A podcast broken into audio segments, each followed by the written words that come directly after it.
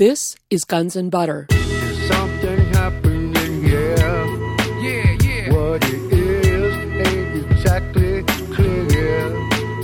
There's a man with a gun over there. You know, all of this is about looking for suspects.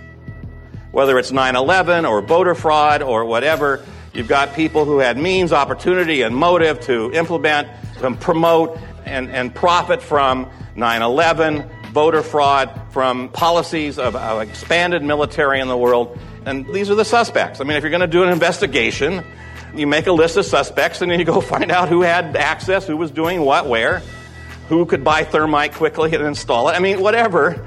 You go ask those questions. It's an investigative process. I'm Bonnie Faulkner. Today on Guns and Butter, Dr. Peter Phillips. Today's show The Global Dominance Group and 9 11. Dr. Phillips is professor of sociology, media research specialist, and director of Project Censored at Sonoma State University. Project Censored is a media research group that for 30 years has researched and published the most important stories that the corporate media didn't cover. On June 4th, 2006, Dr. Phillips presented his most recent research at the 9 11 Education and Strategy Conference in Chicago. This talk documents how the leadership class in the United States is dominated by a neoconservative group of people with the shared goal of aggressively asserting U.S. military power worldwide. Recent research at Sonoma State University lists 240 global dominance associates who have been the primary promoters and beneficiaries of the so called War on Terror before and after 9 11. These advocates dominate the U.S. government today and receive a lion's share of corporate media attention. Dr. Peter Phillips. I'm director of Project Censored, and uh, we're a media research group that for 30 years is putting out a list of the most important news stories that the corporate media hasn't covered. So that got us interested in 9 11 unanswered questions right away. Our first our book uh, in 2003, um, which came out actually just about a year after 9 11, listed everything that we'd seen at that point that looked like very serious, well documented, unanswered questions.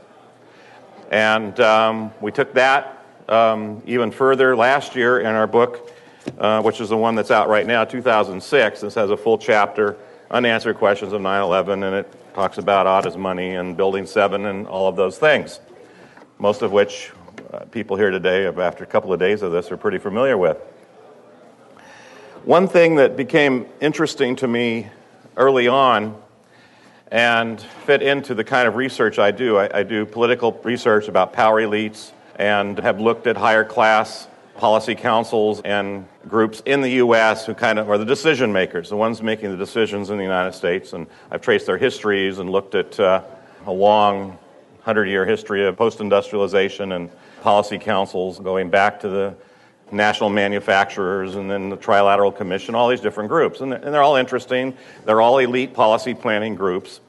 But what's happened relative to 9 11 and before is the significant shift in the power base within the policy groups in the United States.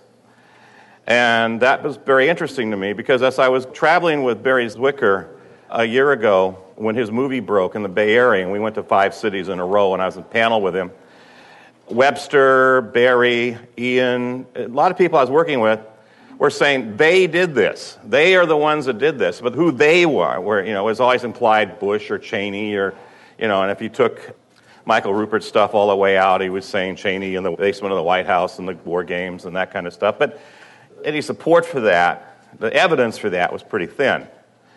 And so I wanted to, we really wanted to put, you know, some parameters on and some definition of who they are who are the people in power, who are the decision makers. So we started um, kind of a network analysis where we take a look at who the beneficiaries are from 9 11, who were the advocates before. We look at the history of the neocons, and we put together a list, which is available here and it's on our website at projectcensored.org, of 240 key players in what we call the global dominance group. And the global dominance group is somewhat different because after the collapse of the Berlin Wall and the deterioration of, of the Soviet Union, this whole fear of communism, which had galvanized the policy elites in this country since World War II, went away r- rather quickly. And there was a real push at that time to decide well, where do we go from here? And what, what have been our strategies? Our strategy has always been detente, mutually assured destruction between the Soviet Union and the US, um, statesmanship, and, and that. So we see an emergence then where the leadership class in the United States becomes dominated by a neoconservative group of people who have a shared goal of aggressively asserting U.S. military power worldwide.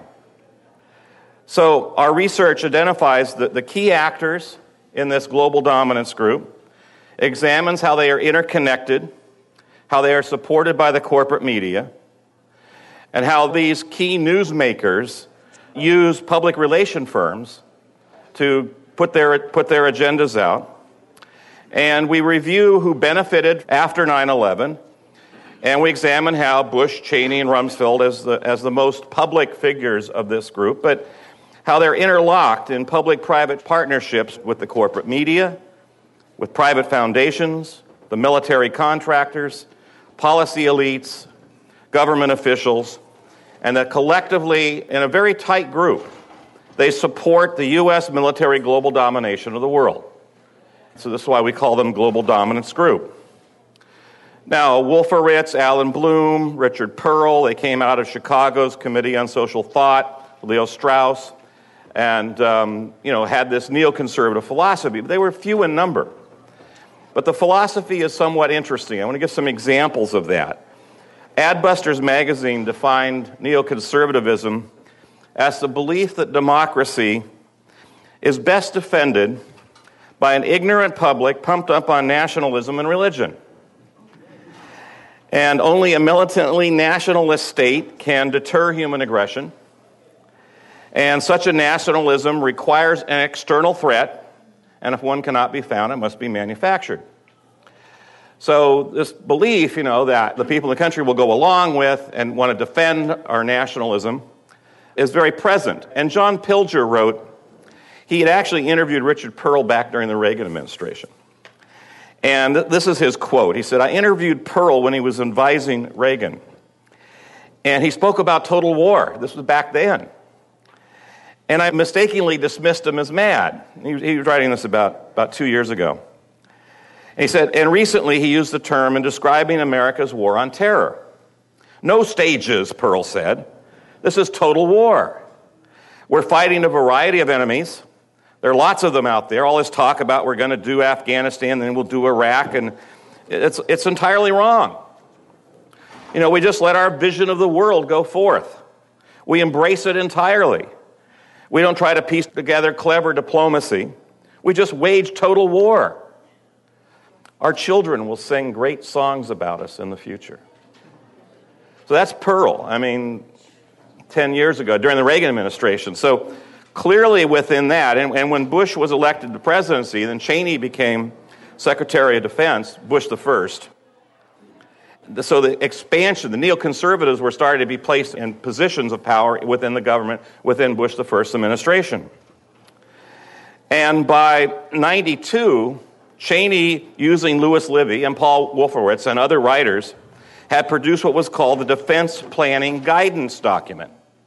This was an internal memorandum circulated with, with the Pentagon and in high government officials that advocated the U.S. military dominance of, of, of the globe in a new world order. That's when those, that terminology first started.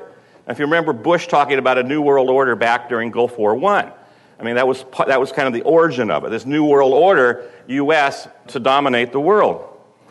What was interesting, you know, and it called for words we hear today unilateral action, forward presence of troops worldwide. That was, you know, and the U.S. was to dominate friends and foes alike so that we'd be stronger, literally, militarily, than anybody else in the world. Even if they're our friends, you know, you don't know that, you know, maybe the French next year won't go along with what we want. I mean, so anybody, we needed to be stronger so that we could, could threaten literally anybody in the world. Well, the defense policy guidance document was leaked to the press. And, you know, and people were kind of in shock about it. The, the New York Times wrote on March 11th, 92, that senior White House and, and State Department officials have harshly criticized a draft Pentagon policy statement that asserts America's mission in the post war era prevent any collective friendly or unfriendly nations from competing with the United States for superpower status. So the New York Times is saying, hey, this isn't a good idea. Um, Bush kind of backs off on that as a strategy. And then, of course, Clinton, who was never supposed to get elected, got elected. And so these guys are basically out of government. There were some neocons, Woolsey and others within the Clinton administration, but they, there wasn't, wasn't a predominant thing.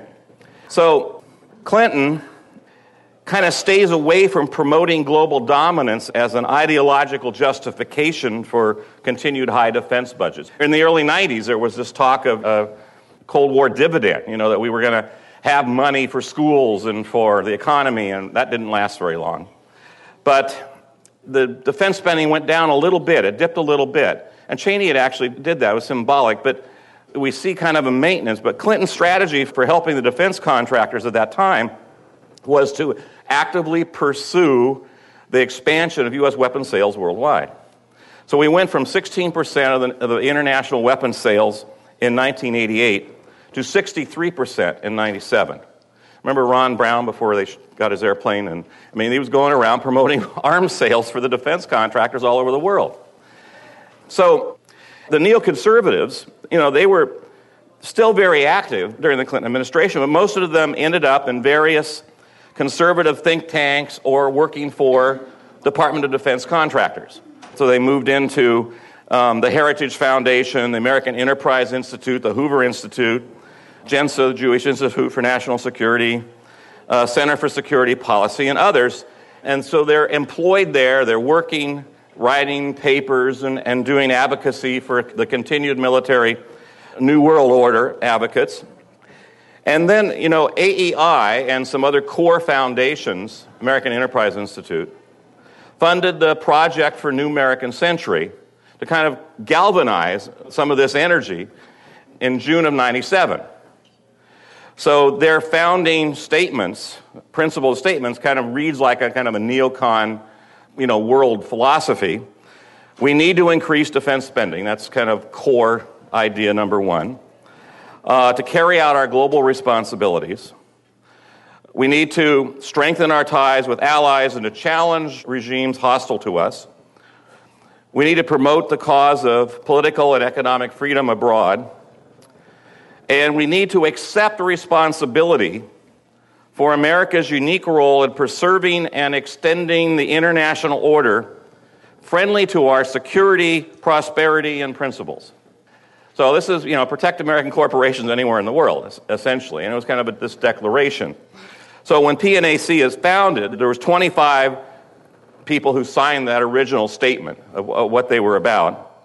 Elliott Abrams, Gary Bauer, um, Jeb Bush, Cheney, Eliot Cohen, Khalilzad, Libby, Dan Quayle, Wolfowitz, Rumsfeld, some of the names we know publicly now. But, you know, there's 25 people. 12 of them went right into positions with, with W, with, with Bush II. And uh, so they, they were lining up, they were ready, and it took them three years to put out the defense strategies, Resource for New Century. That's a document that is often referenced as PNAC's document, The Strategy for New America Defense.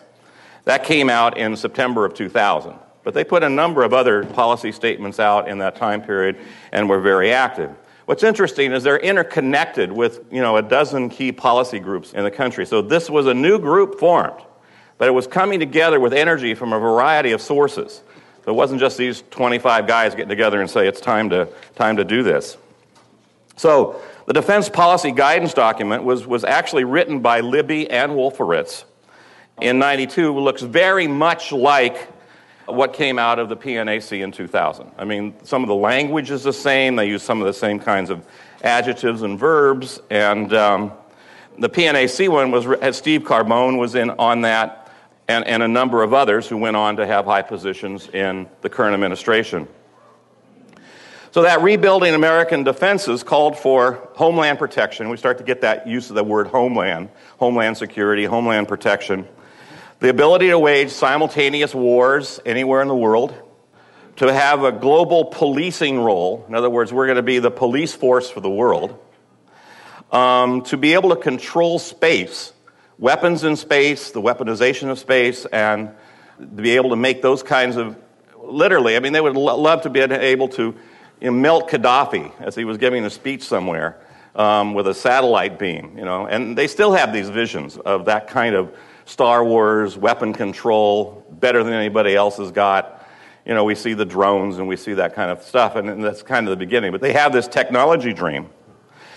And they also want to control cyberspace. And they, they just said that right away. I mean, they, they want to be able to control the information flow in the internet and that around the world.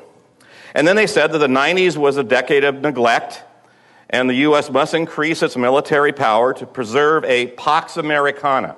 In other words, we're going to impose peace on the world, and we're going to do that militarily. So we've got 700 bases you know, with forward deployment of troops worldwide.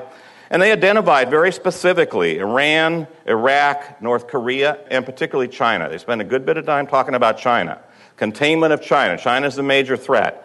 And making sure that we will always have military dominance and being able to control China. So, and they said that, you know, this is going to be a problem because the American people aren't really tuned into, you know, having an empire and global military domination. And we don't even talk about it like that. They didn't want to talk about it like that. But, you know, they said that that's not going to happen. And then, of course, the famous words, unless there's a new Pearl Harbor. So they're laying that right out.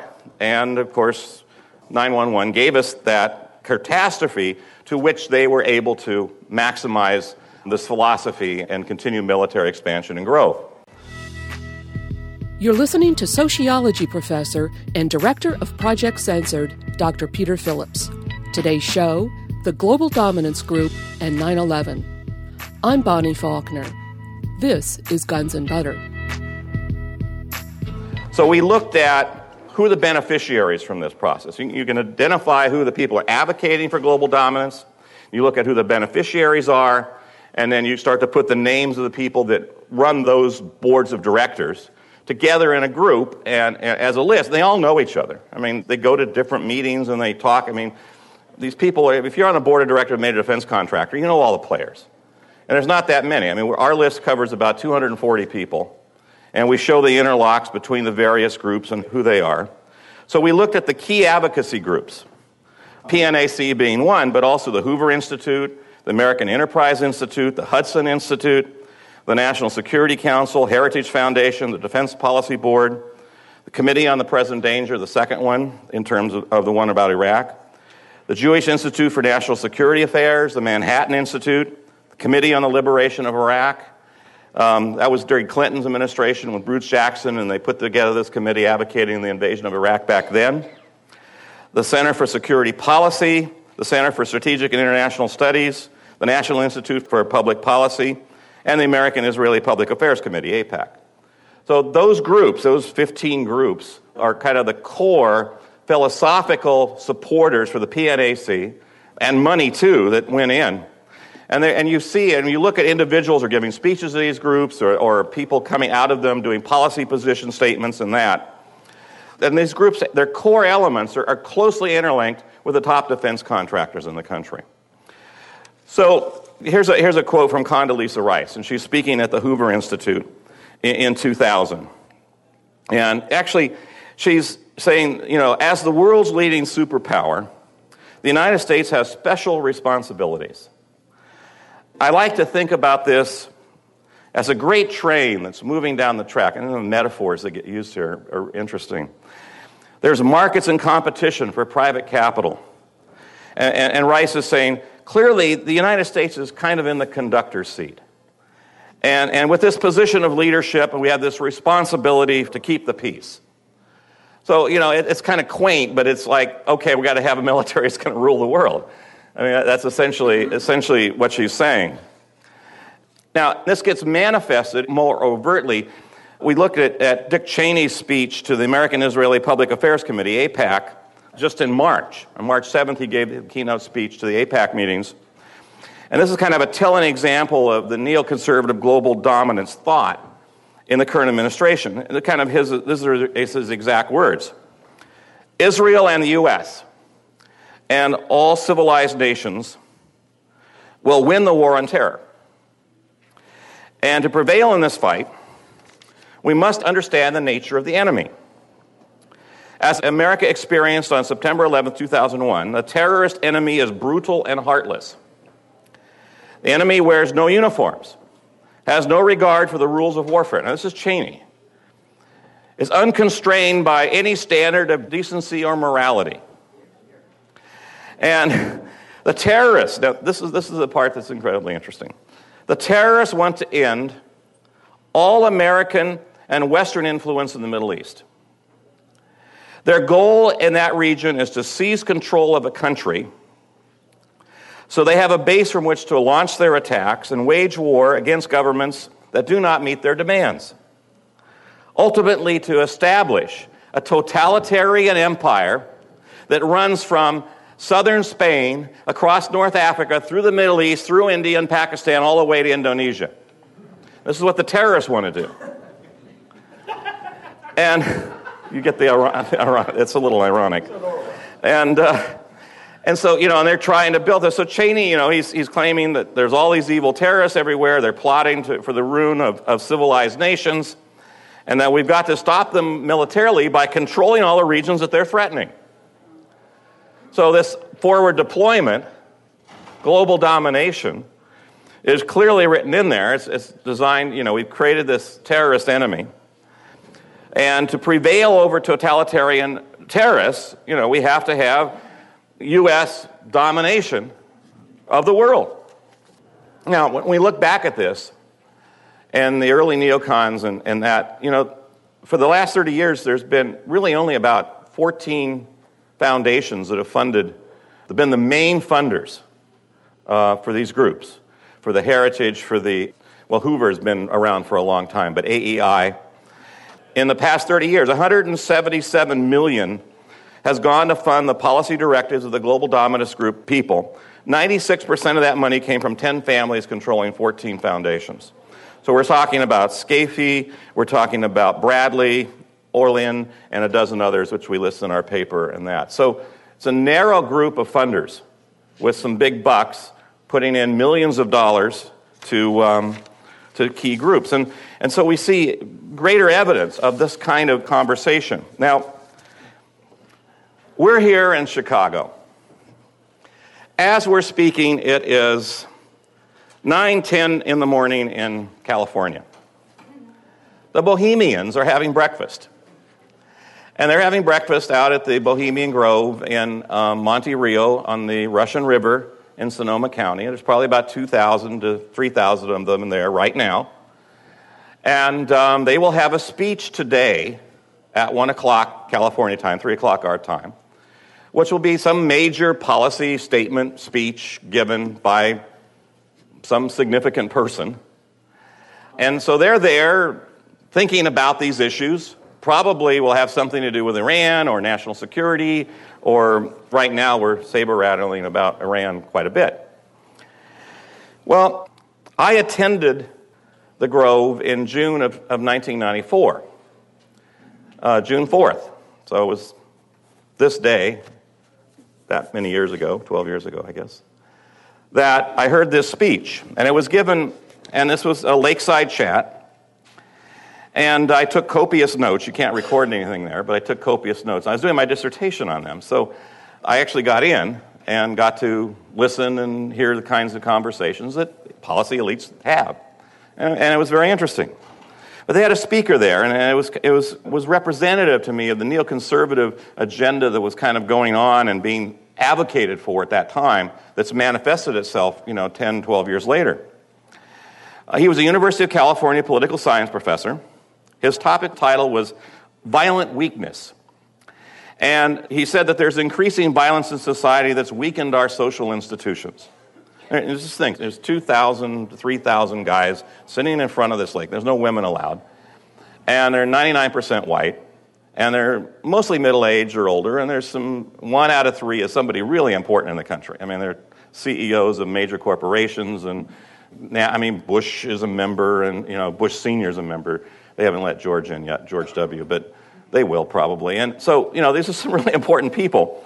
So the speaker's saying that there's, our social institutions are being weakened, and uh, this is caused by bisexualism, entertainment politics, multiculturalism, Afrocentrism, and a loss of family values and boundaries. And he says to avert further deterioration, we need to recognize that elites, based on merit and skill, are important to society. And any elite that fails to define itself will fail to survive. We need boundaries and values set very clear. We need American centered foreign policy. A president who understands foreign policy. It was Clinton bashing. There was a lot of Clinton jokes there then. He went on to conclude that we cannot, and this is a quote, we cannot allow the unqualified masses to carry out policy, and elites must set values that can be translated into standards of authority.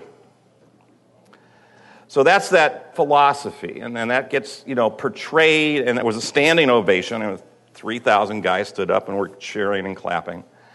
And so, you know, this is this, yeah, right.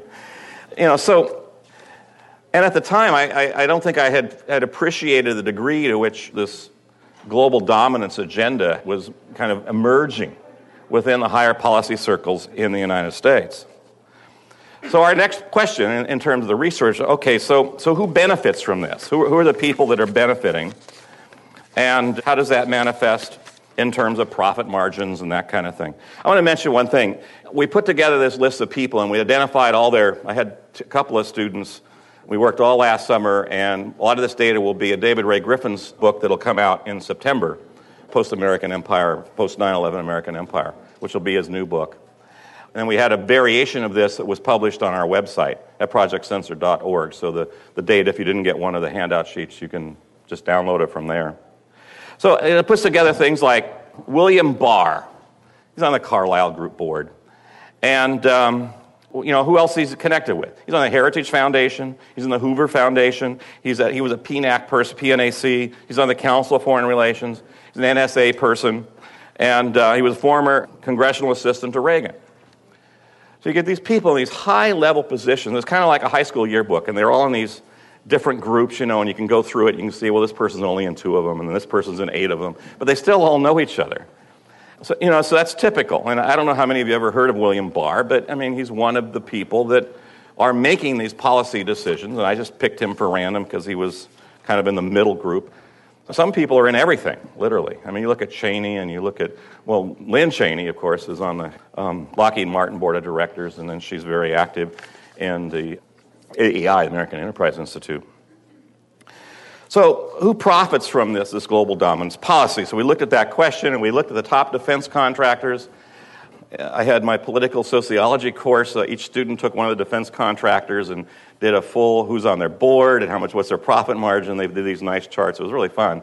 And we took some of that data from that and then we refined it a bit. So, Lockheed Martin has probably been one of the big beneficiaries from post 9 11 expansion. Their sales rose by 30% from 2001 to 2004, and uh, their stock value went up 300%. A substantial increase. Uh, Northrop Grumman, same thing. Mass big stock increase. DoD contracts in 2001, 3.2 billion. Uh, in 2004, 11.1 billion. So quadrupling. Now Halliburton, where Cheney, you know, was former CEO, has seen phenomenal growth.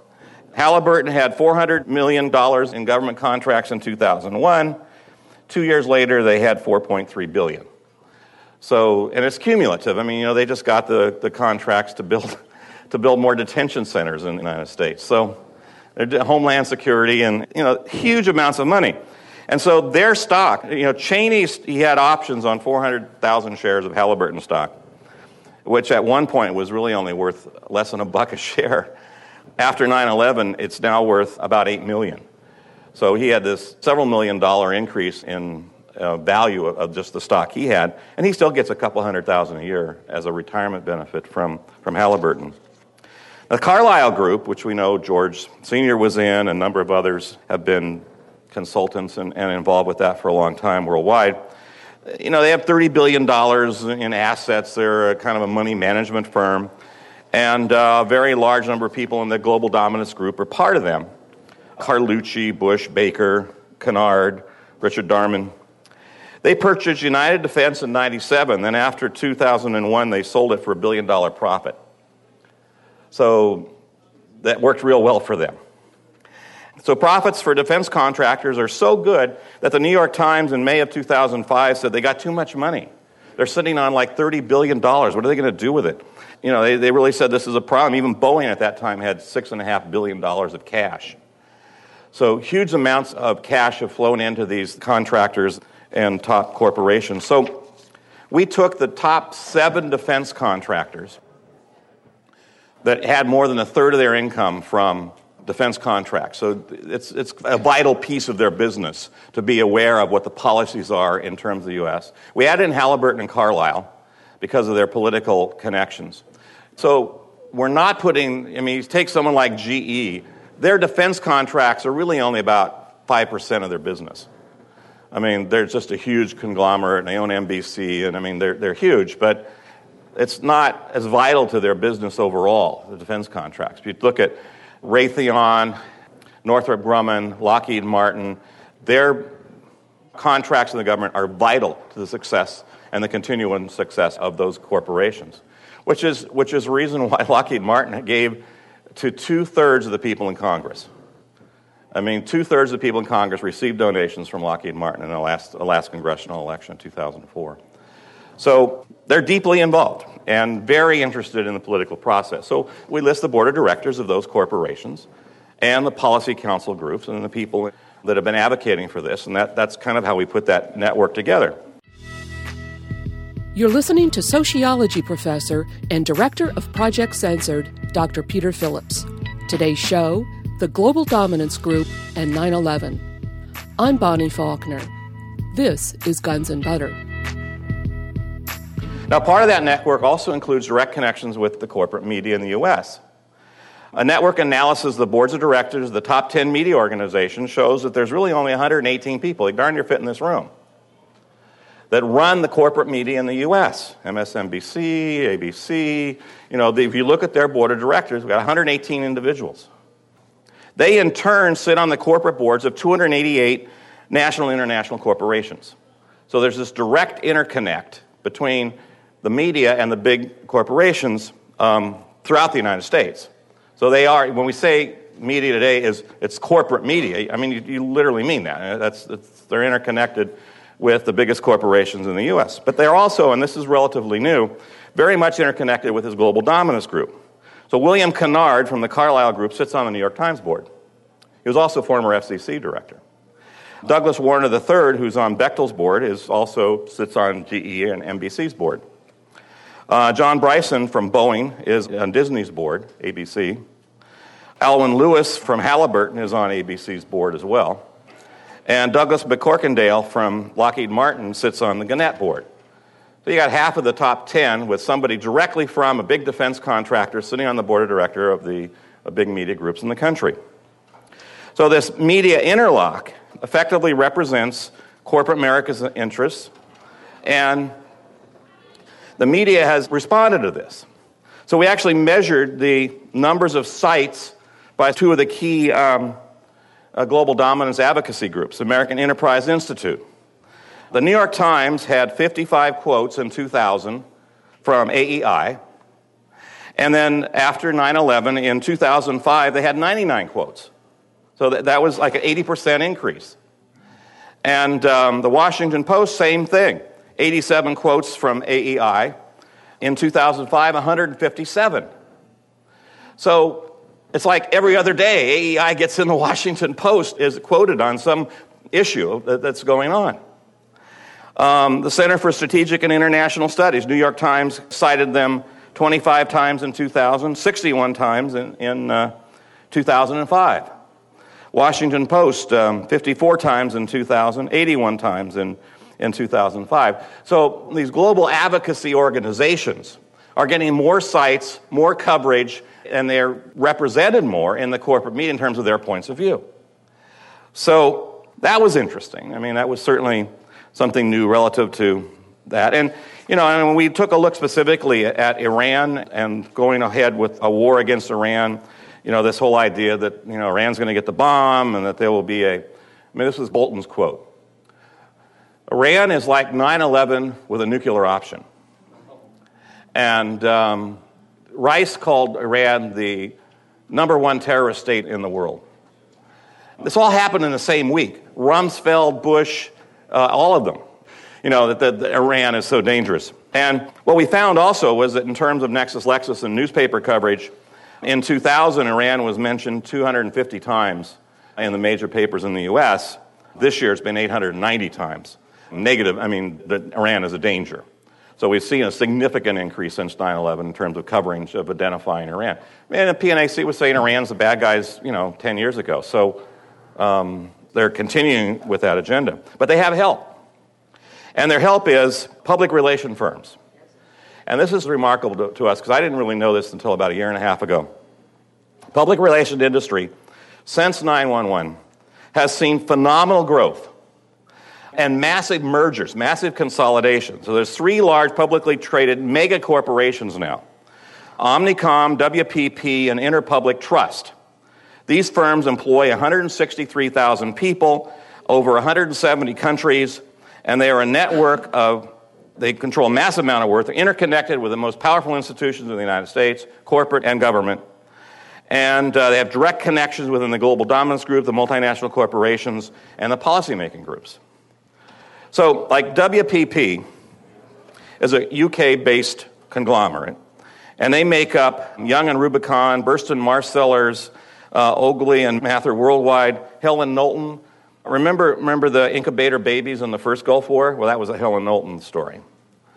And with a number of other PR, advertising, and crisis management firms all over the world. So, this control of media, control of the ideas that, that are being presented, are going through these massive firms. And there's, there's, there's a number of independents, but they're clearly, you know, keenly interlocked. WPP Group, they have four of their members on the Council of Foreign Relations. Omnicom has a position on Time Warner, and uh, Omnicom has somebody, a lifetime member of the PBS board. So they're closely interlocked, and this is management of, of information and news. And then there's a, a number of notable, and some like the Lincoln Group, which we've heard about, but you don't hear a lot about the Rendon Group uh, unless you follow war news. Well, they don't like say that they're making the war news, but they do. Rendon Group is the company that has worked since the 80s managing the images of Americans' imperial wars. So they handled, they worked for Bush. They, I mean, they handled, they handled Serbia. They handled, they, they were, the first big one was the invasion of Panama. And so they shaped the international support for the first Gulf War.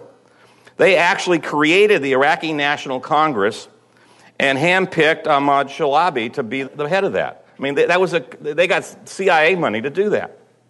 So the Rendon Group is, you know, one that, that manipulates, manipulates the news. So they're the ones that brought us the pulling down of the statue.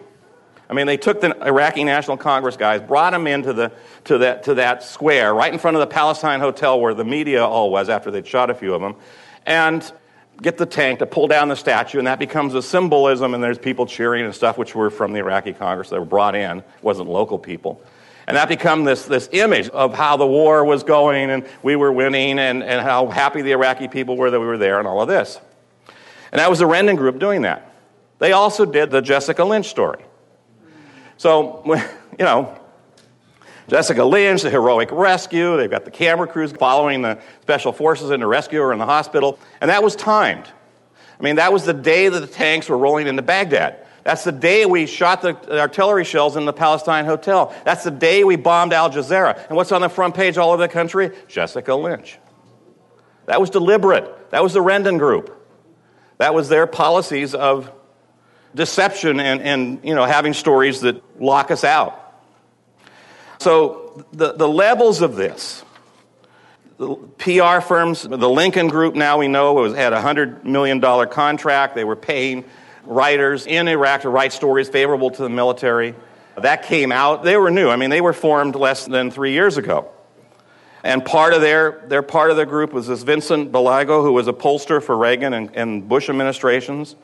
A PNAC member, Devon Cross, Douglas Dearth, who was a former Joint Military Intelligence Training Center. So these global dominance people are, you know, they, will form a PR company, get a $100 million contract, make money off of this stuff. And uh, they're the ones helping create the lies and, and the stories that are the propaganda. And then we, we can get a sense of the money involved here. I mean, the Clinton administration in 2000 spent $38 million on 64 contracts with public relation firms. You go, oh, wow, that's a lot. You know, I mean, that's creating the news and stuff. Bush, this is from the GOA report, in 30 months from 2003, 4, and half of 2005, spent $1.5 billion on public relation firms and media. So you see the massive increase, and that's part of what's feeding this, this consolidation of PR firms in the world. And uh, creating the news, literally, that we're to cover or, or not cover. You're listening to sociology professor and director of Project Censored, Dr. Peter Phillips. Today's show The Global Dominance Group and 9 11. I'm Bonnie Faulkner. This is Guns and Butter.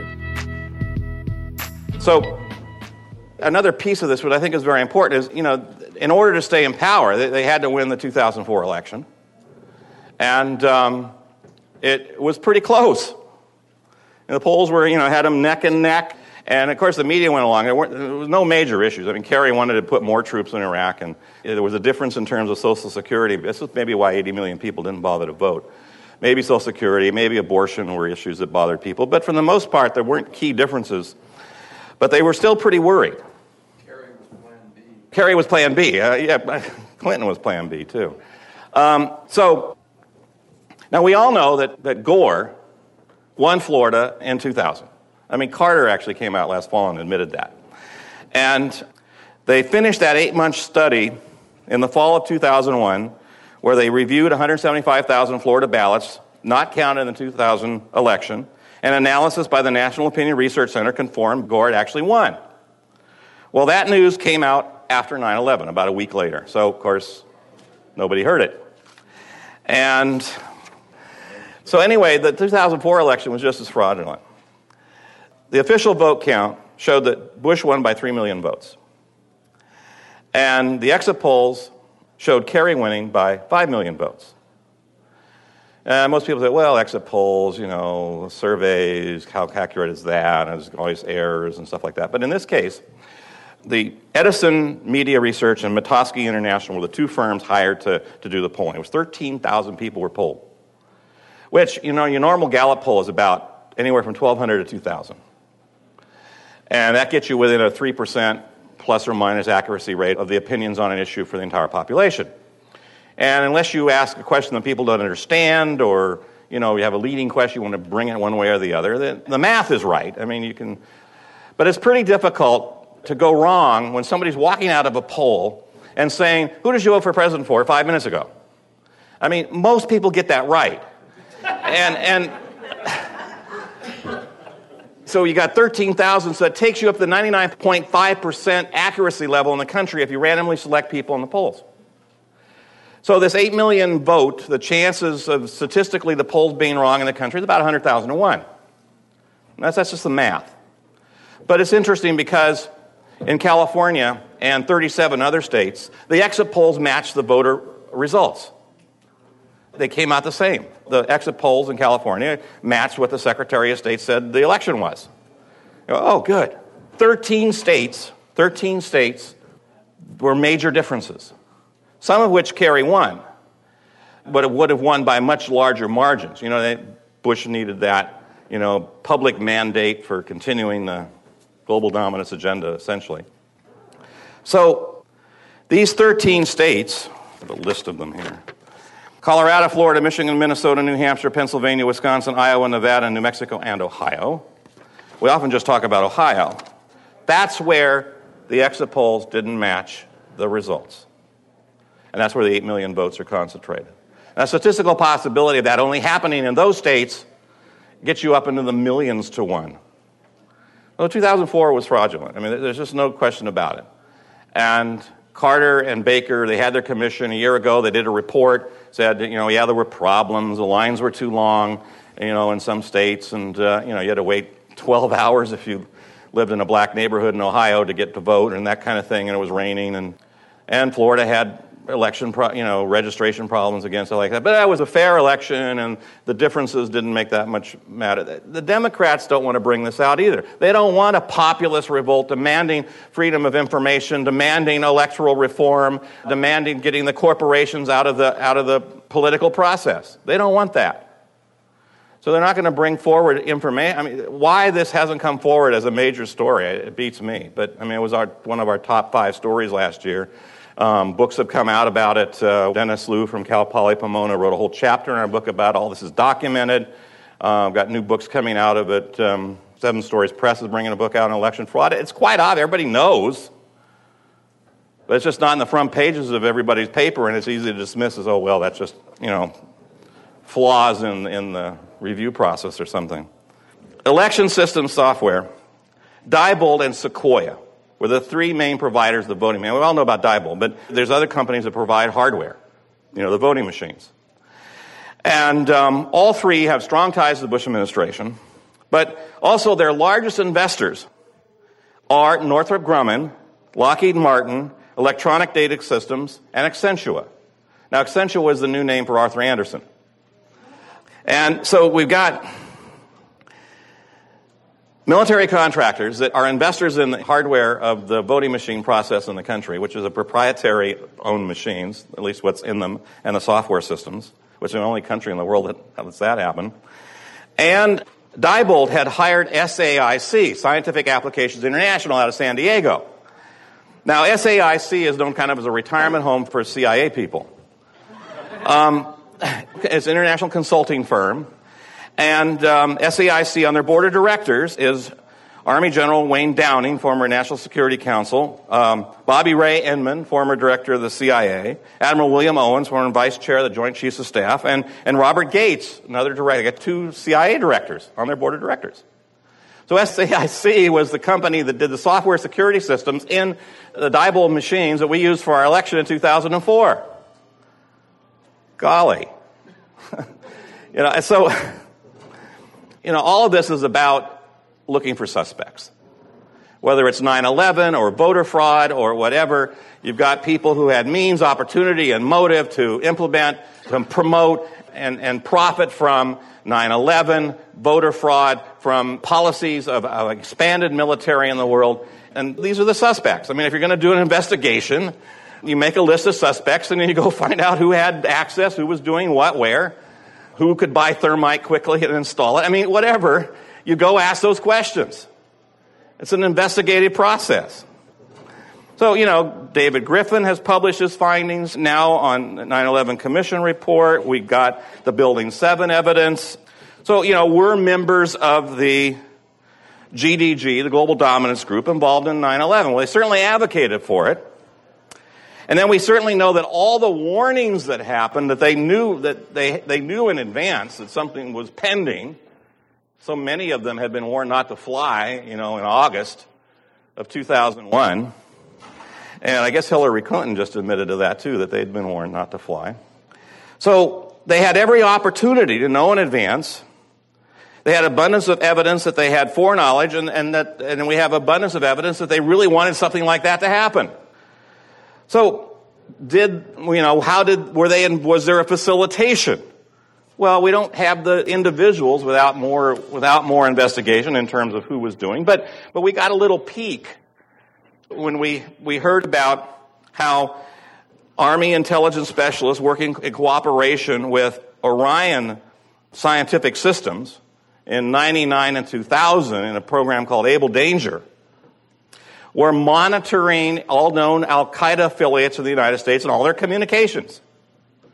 They had acquired the equivalent of a quarter of the Library of Congress of data.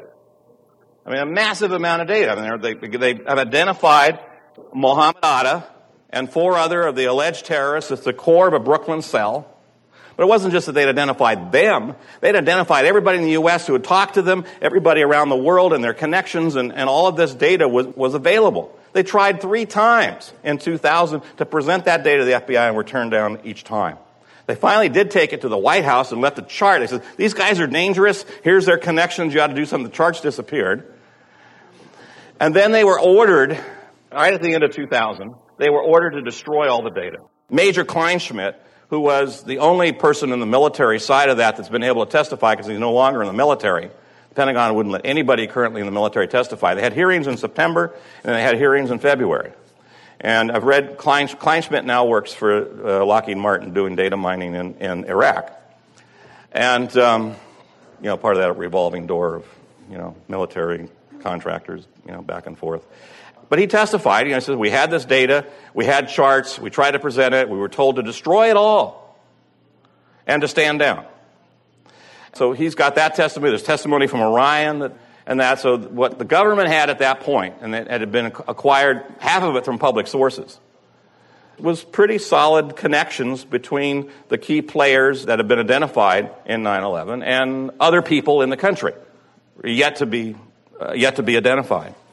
So we had ACFI as a high-level military public-private partnership involved a major defense contractor, uncovered U.S. citizens' links to the terrorists, and was officially told to destroy all the evidence. So that's kind of the latest on that Able Danger. We don't know. They, they go into closed hearings a lot of times, and we don't get to find out all about it, but that's certainly part of it. You know, we now know from Zogby poll, you know, that uh, half the people in the country don't believe 9-11 was, was truthful. And actually, half the people in public affairs research in October and a Zogby poll in November were close to half the people in the country demanding impeachment. Now, I wrote a piece that was published a couple months ago in Common Dreams and, and was entitled, If There's a National Movement to Impeach the President and the corporate media doesn't cover it, is there really a national movement to impeach the President? you know, and, and that's kind of true. I mean, we used LexisNexis. We looked at letters to the editor in all the major papers in the country, and from October to March, there were 1,000 letters to the editor demanding impeachment of Bush and, and Cheney in the major newspapers in the country. Now, if you think about, you know, one out of a thousand people might write a letter to the editor.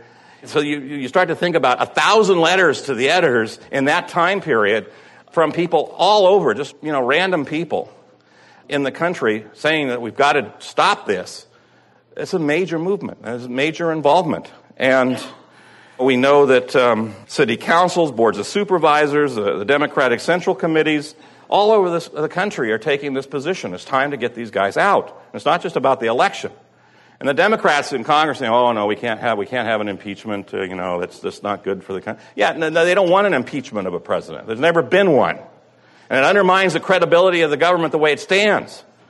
But um, you know, across the country, Sonoma County Democratic Central Committee, the city of Sebastopol, two weeks ago, townships in Vermont, five townships, New Mexico State Democratic Party, the National Green Party, have all been writing and calling for impeachment just in the last six months. And so there's this big call of which most of us don't know about. You know, see little impeachment signs here and there, and are perhaps a little afraid to, to even think about it because if it doesn't happen, I mean, if it's not in the corporate media, it's not happening. So unless you're on the internet and you really can do this research, and find out the kind, the degree to which people agree with us. People in this room, I, I, there probably isn't a core ideological or a core political party at this conference. We're spread all over the map, and we know these issues. I grew up in a Republican farm family in the Central Valley of California, and those aren't the Republicans in power today. Those values are not the kinds of things I grew up with. You know? And, and so that's, So there's lots of good reasons. Not preventing 9-11 is certainly one good reason for impeachment. There's plenty of others. Stealing in the White House, lying to the American public about misleading Congress on Iraq, direct torture of people worldwide, ordering free fire zones in Fallujah and other cities, killing thousands of civilians, usurping the American people's right to know through use of propaganda machines, through PR firms, building imperial presidency by issuing signing statements they knew well in advance New Orleans was in danger and did absolutely nothing about it. The deaths there, denial of global warming, disregarding peak oil, placing oil industry profits over, over issues of that concern, violating the Constitution of separation of church and state, failing to prevent 9-11, promoting global dominance of the world by the United States military, and overthrowing the elected president. Another regime change was Aristide in Haiti. So you've got 12 good reasons to impeach the president. You only need one. And along with 9-11, we need to ask these Congress people, hey, it's time to get rid of these guys and to have a popular movement that says no to this kind of abuse and this kind of control.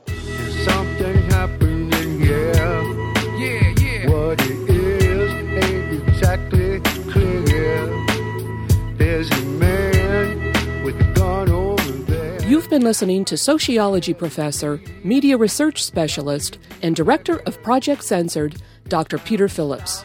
Today's show has been The Global Dominance Group and 9 11. This presentation was given on June 4, 2006, at the 9 11 Education and Strategy Conference in Chicago. Peter Phillips's most recent paper, researched and written in collaboration with Bridget Thornton and Celeste Vogler, the Global Dominance Group, 9 11 Pre Warnings, and Election Irregularities in Context, is an attempt to identify the general parameters of those who are the key actors supporting a global dominance agenda, and how collectively this group has benefited from the events of September 11, 2001, and irregularities in the 2004 presidential election. This paper is available at the Project Censored website www.projectcensored.org. That's www.projectcensored.org. Guns and Butter is edited and produced by Bonnie Faulkner and Yarrow Mako. Our engineer is Bonnie Bone. To leave comments or order copies of the show, call 510 848 6767, extension 628. Email us at faulkner at gunsandbutter.net or visit our website at www.gunsandbutter.net. Hey yo, these are some serious times that we living in, G. And our new world order is about to begin. You know what I'm saying? Now the question is, are you ready for the real revolution, which is the evolution of the mind? If you seek, then you shall find that we all come from the divine. You dig what I'm saying? Now if you take heed to the words of wisdom that are written on the walls